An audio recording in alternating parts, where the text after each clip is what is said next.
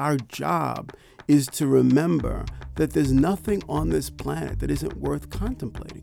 But our natural inclination, in a way, I should say culturally constituted inclination, is to think there's very little that's worth our time and effort, right? And so we're much more laser like focused on what we think is the most operative, the most valuable, the most lucrative, as opposed to saying, well, let's spend some time looking at the stuff we, t- we take for granted and that we don't usually spend a lot of time thinking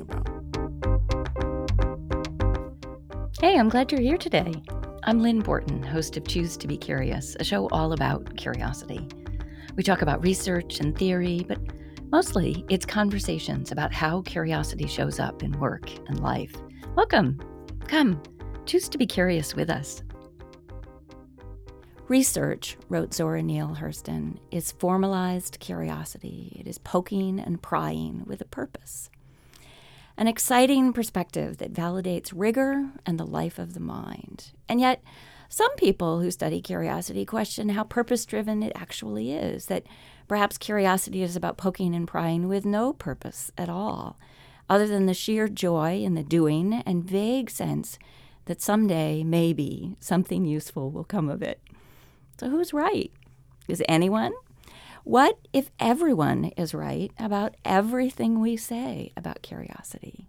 Then what? What I enjoy about making a study of curiosity is this wild mix of perspectives and explanations for this quintessentially human experience.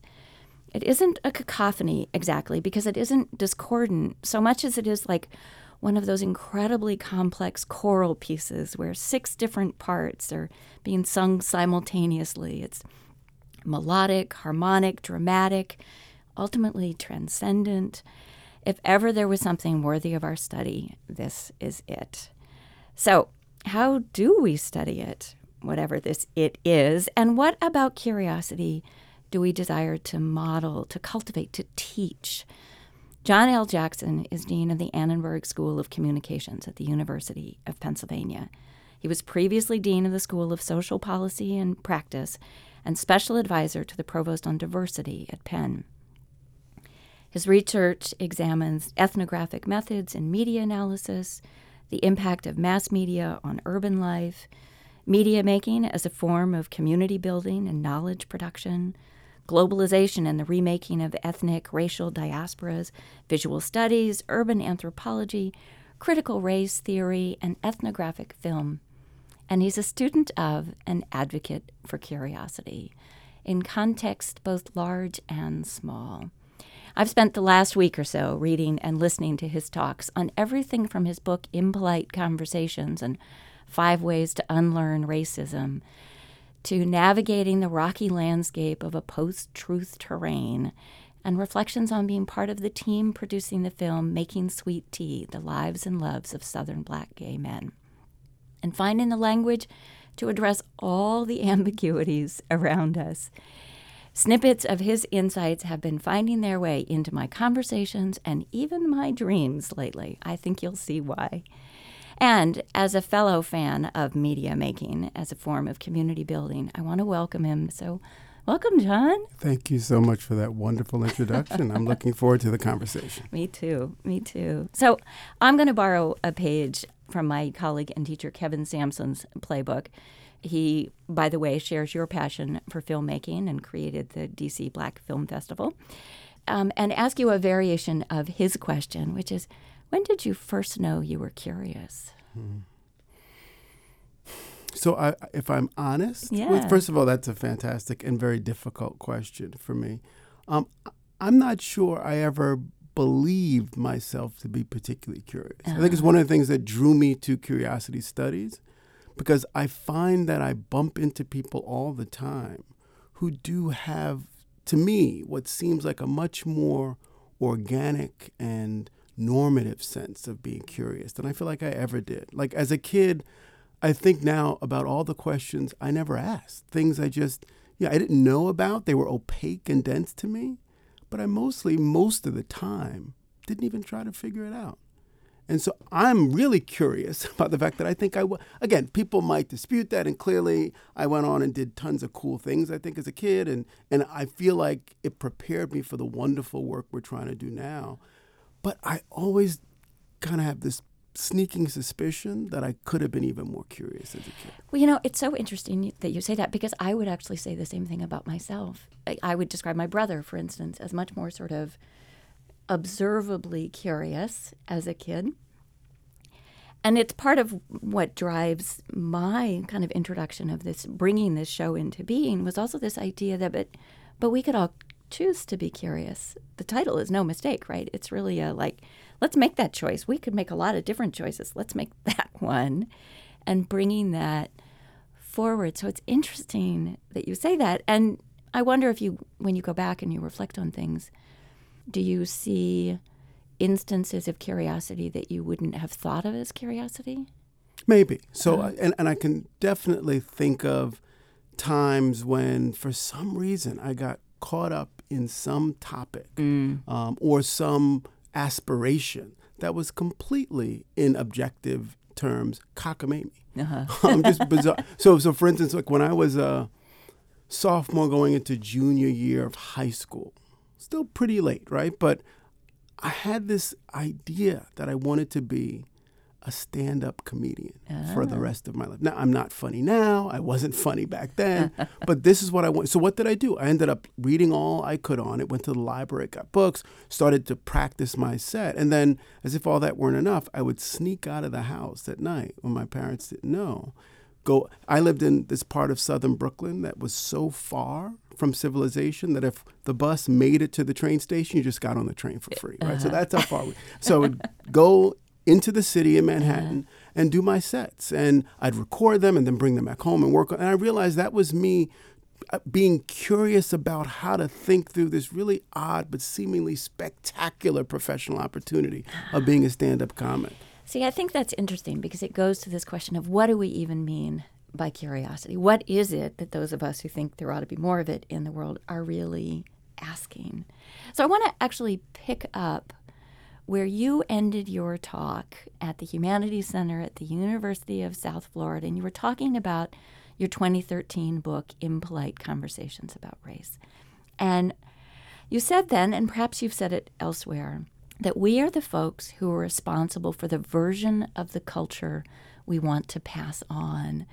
And that was one of those when I, there were sticky things that I was listening to and reading of your work in the last week. This was really one of them because I thought it's such a great jumping off place for us in our conversation and in your role as dean of a prestigious institution of learning, and especially one that's devoted to communication. So, what's the version of a culture of curiosity that you want to pass on? maybe, so the short version of an answer, which I, I know is going to maybe sound like a little bit of a cop out, is I always try to tell people that what we need to cultivate more of is a sense of everyone's intrinsic and vernacular ethnographic sensibilities. Mm. So, so I think what's what's great about ethnography, and, and I think what's nice about the fact that as a methodologist, as a social scientist, that's where I landed, is ethnography is one of these ways of being in the world, of making sense of the world, of gathering knowledge from the world that says it doesn't matter who you're speaking to. It could be a prince, pauper, queen, king, doesn't matter. Yeah. That every single human being is a powerful ambassador for this social world. And if you listen carefully enough, if you take them seriously enough, you'll learn so much about where they come from mm-hmm. and what's mm-hmm. important to mm-hmm. them. And that is at heart what ethnography is. And it, it's a version of what my grandmother would have said was suffering fools, right? There's some people who don't have time to listen to other people, to feel like they're folks that they can learn from, even if they don't have a high station in life. And there's a, I think that perspective, that sensibility is about saying we have to be curious as interlocutors for one another. Mm-hmm. That anyone you interact with, anyone you meet, can teach you so much if you're willing to learn. And there's a version of that, I think, that's the core at its best of what the ethnographic gambit entails, right? What it demands of a researcher. Yeah. So, how do you begin to teach that? I think it does start in the classroom. It starts by saying there's so many reasons why when you're an undergraduate or grad student, even a high school student, you'll sit in a class, doesn't matter what the subject is, doesn't matter who the teacher is, and be frustrated and be mm-hmm. angry, either because the conversation is going in these weird directions you don't like, or because you can't understand one of the moves or one of the terms. And it, what you usually do, and I think it makes sense, it's natural, is to, in some ways, either check out, right, and get frustrated, um, tune out, or find some other way to act out in that space mm-hmm. because you can't get what mm-hmm. you need. And what I try to tell the students in courses that I teach they're usually not complaining about my course, of course, but other courses. Oh, never. no, of course um, not. is to turn yourself into an ethnographer in that moment and try to understand yeah. what's happening, what sparks are flying that are creating the kind of cathected reaction you have, and that I'm sure other people probably have in those instances. And once you begin to pull back, it's maybe a little uh, counterintuitive and ironic even, but pull out of the space a little mm-hmm. bit and look at it ethnographically then it becomes differently personal to you in a way that allows you to make sense of it without making sense of it in a way that stops you from really engaging. And so treat I tell them treat the classroom like an ethnographic space and understand why the dynamics are the way are. Not to solve it necessarily. Ethnographers don't usually have the answers, but if they can help us figure out exactly how the problem is formulated, how it's calibrated, then the answers at some point can come. Mm. So what I like about that is it's really encouraging people to get past – just reacting to reflecting, potentially responding, but even just slowing it down to the place where they're actually reflecting on what they've just heard. Instead of that kind of like I instantly have to respond, I have to answer, I have to best you on whatever, or I have to have a story that's more relevant or whatever. Can I just say also, I yeah, think the, this notion of being reflective or reflexive is also really the core sort of trump card or end game mm-hmm. for the ethnographic position. Mm-hmm. Because ultimately, even though it might seem like, and the conversation at some level is about the person you're in conversation with, right, or the social community you're a part of, but you're also really trying to figure out what you take for granted and what you can't see about mm-hmm. what you take for granted in the mm-hmm. world. And so the ethnographic lens, I think, in the final analysis, is ultimately this sort of introspective lens as well to say, well, I can always see the critical ways in which I can dissect someone else's worldview, uh-huh. someone else's ideology. But can I use some of those same tools to tease out why I assume things about the world that maybe I didn't wouldn't necessarily have to assume?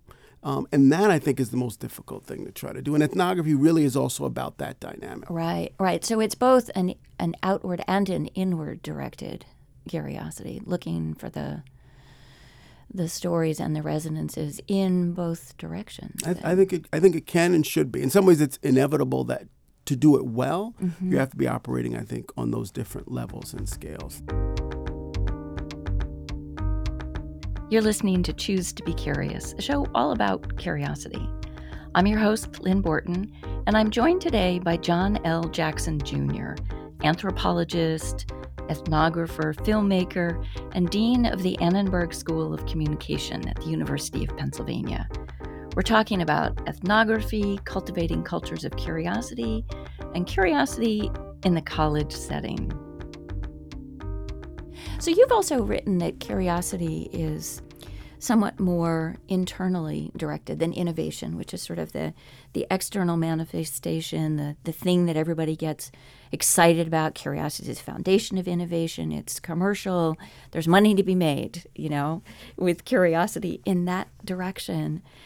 But you've talked about curiosity as a more private affair, and it doesn't have that commodifying, that commercializing way. Is that I mean, is that a good, bad, indifferent, or simply different? Well, to me, I definitely think it's different. Mm-hmm. Um, I can imagine that if we're just trying to balance the scales, there's something good about saying, well, hold up, let's not automatically jump mm-hmm. to the marketization of right. great ideas. Let's sit with them for a while. Let's play with them. Um, I, I, do think your point earlier is a very valid one because sometimes I think we can get concerned that you can be too curious and you, you become so curious about things that are ostensibly not important, quote unquote, or not relevant, quote unquote, or can't be translated into a job or a profession, that somehow you're going to curious yourself out of gainful employment or out of a part of the body politic in some mm-hmm. substantial mm-hmm. way. I almost feel like one never sees that, but I, but I, but I, but I know why people are afraid of that idea. Um, so I don't know, but but part of me does think our job is to remember that there's nothing on this planet that isn't worth contemplating. Period. Yeah. Nothing. Yeah. And, and but we we always but our natural inclination, in a way, um, I should say culturally constituted inclination, is to think there's very little that's worth our time and effort, right? And so we're much more laser like focused on what we think is the most operative, the most valuable, the most lucrative, as opposed to saying, well, let's spend some time looking at the stuff we, t- we take for granted and that we don't usually spend a lot of time thinking about. So uh, let's bring that back around to you as an educator in terms of you know working in the higher education world of today, which is very laser focused, very kind of goal oriented. What's the culture of learning that you think we should really be cultivating to to kind of work against um, the really considerable forces of kind of commercial interest on these things? That's a good question, and like most good questions, a hard one. Right, right. I- Uh, so, just so, mu- muse. so I'm also one of these people who tends to push back against the too easy dismissal of some um, institutions of higher learning as being quote unquote pre-professional, right? That stu- I, I mean, I think students are thinking about professions, but students are also always in these really sometimes bizarre but often inspiring ways incredibly curious about stuff you wouldn't imagine Yeah. they're curious about and, Yeah. and and one of the most interesting things students do is they put different parts of the academy that don't usually speak to one another couldn't imagine being in the same conversation and they smash them together and see what's Nice. and that's and that's i think what curiosity is even in a higher edu- edu- higher education landscape at its most uh, magnificent because we have all these disciplines that have histories that are rich and important but we have this buzzword now, interdisciplinarity, which means we're also trying to talk across disciplines. Yeah. Well, to really do that seriously often means a paradigmatic shift in how we think completely. Yeah. And in the kinds of questions we're able to formulate and ask. And that's the stuff I think students still do very well, and that most really good universities are trying to cultivate as well as they can. Like we know the literature, that's what the experts have, right? We know what the theoreticians have said before. What couldn't they possibly have known to say that the students in the present moment can help us to begin to formulate for the future? Right, right. That's the exciting So they can kind of mix those dots and connect them in new ways. exactly. Yeah, yeah. I ran a, a networking event for a group of high schoolers recently, and I asked everybody to introduce themselves, however they describe what they do, but then also what they love to do, which is often two really different questions, and it brings forward all of those things you don't anticipate. And of course, the richest conversations were the ones that kind of leapt between those different points of I do this thing, I love to do this thing, and you do this other thing over here, and we've suddenly made sense of those things as a connection. Very nice, very nice.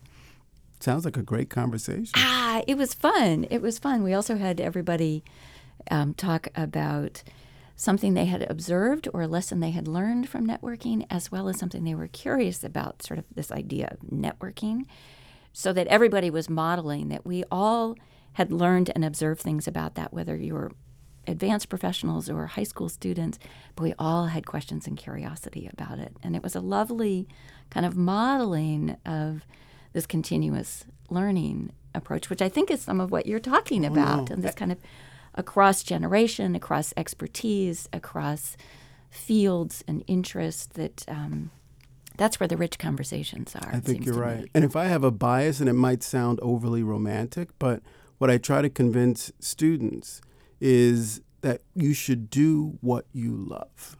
And don't don't worry about whether or not there's a market in it necessarily. You'll create the market for it. Um, and that that kind of life, nine times out of a ten, n- 99 times out of a 100, is a better life than just doing things you think will earn you a living but won't really inspire you and mm-hmm. give you the kind of sense of fulfillment and engagement you deserve as a human being. Yeah, well, you know, it's hard to work hard at something you only sort of care about. And it doesn't feel like work when you're working hard for something that you really love. And we say it all the time, but sometimes, you know, where the rubber hits the road, especially for students, is you know, I need a roof over my head. I, you know, and and it's easy for a professor who's been doing this for a long time, who has a job, who's tenured, to tell them, well, just you know, do what you love. Exactly. but but I do feel like even at your most pragmatic and utilitarian, if you're gonna place a bet on what's gonna make you successful, doing things you care about, I think are always going to give you the better shot at separating yourself from the pack, yeah. no matter what the domain. Yeah, yeah. So I, am curious, you're dean of a school of communications. And I think when I think about communications, I think about sort of delivery of message. But that only works if somebody's on the receiving end, right?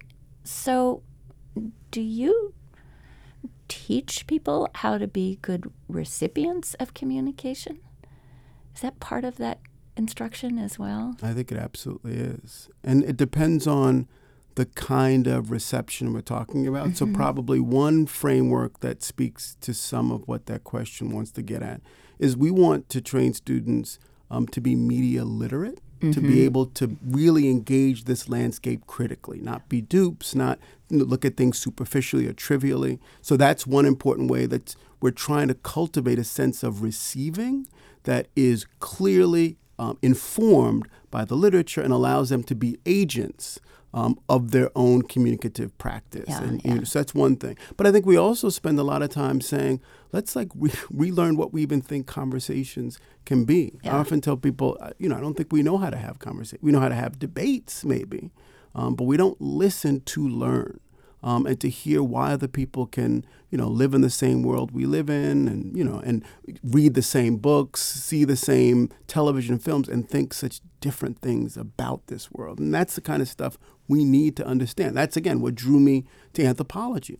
Say like, how do we understand what that difference means? And it's a difference in the context of sameness too, right? So we also know there's so much that no matter how radically different our opinions are, there's so much more we always share as members yeah. of the species than we don't. So uh, you're an anthropologist. It sounds like we would benefit from all being acting like anthropologists. I mean, sort of prioritizing listening because that's really what you do in anthropology, isn't it? Absolutely. I, I, say at its at its most humble, that's what makes anthropology special because yeah. it says you you gain from being willing to hear what people have to say. And of course, it only works because, you know, there's so few people willing to listen to others uh. that if you're going to spend a year and a half somewhere just listening to what people think and feel about the world, their aspirations and dreams, you know, they're going to tell you a lot of. They're going to probably tell you more than they have any business telling you. Uh-huh. Um, and that's why your job is to be be very careful with what they give you and to treat it like the precious item it is and to try to use what you learn to get other people to think differently about the world they live in and how it connects up with other parts of the planet. Mm, mm. It's kind of a nice list for people to sort of think about those things in terms of listening respectfully and and and really listening, not just sort of cherry picking. Um, are there other things that you would use as kind of a a layman's list to be more like an anthropologist?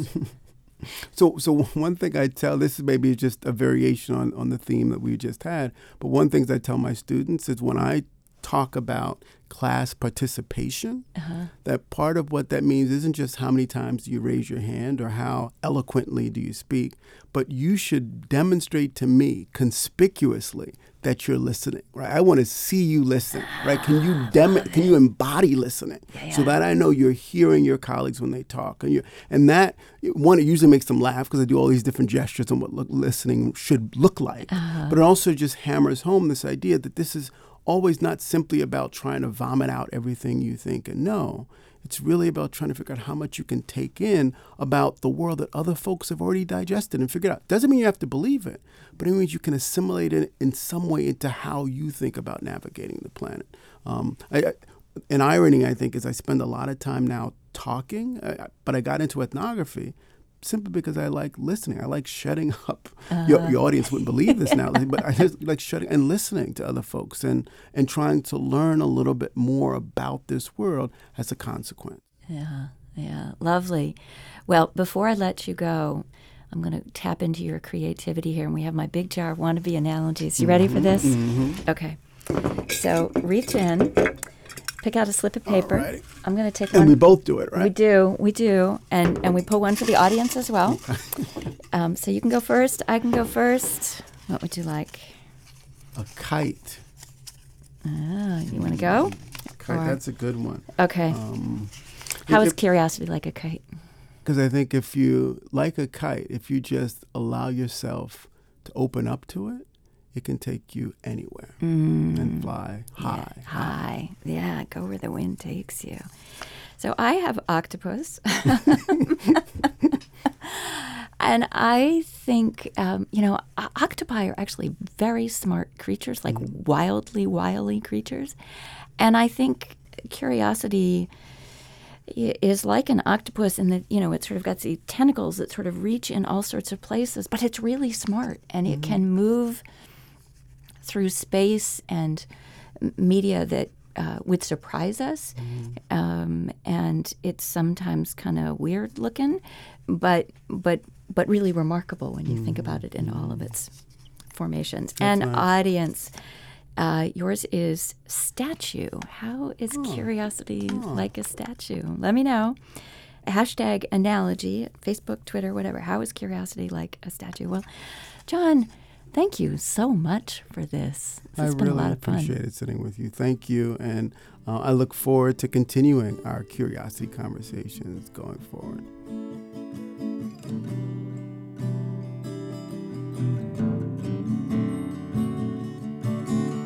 John and Pam Grossman, the Dean of the Graduate School of Education at the University of Pennsylvania, wrote the foreword to the anthology Curiosity Studies A New Ecology of Knowledge. They, the contributing authors, and the devoted editors challenge each of us to reconsider and reimagine curiosity. I hope you'll join me in doing just that.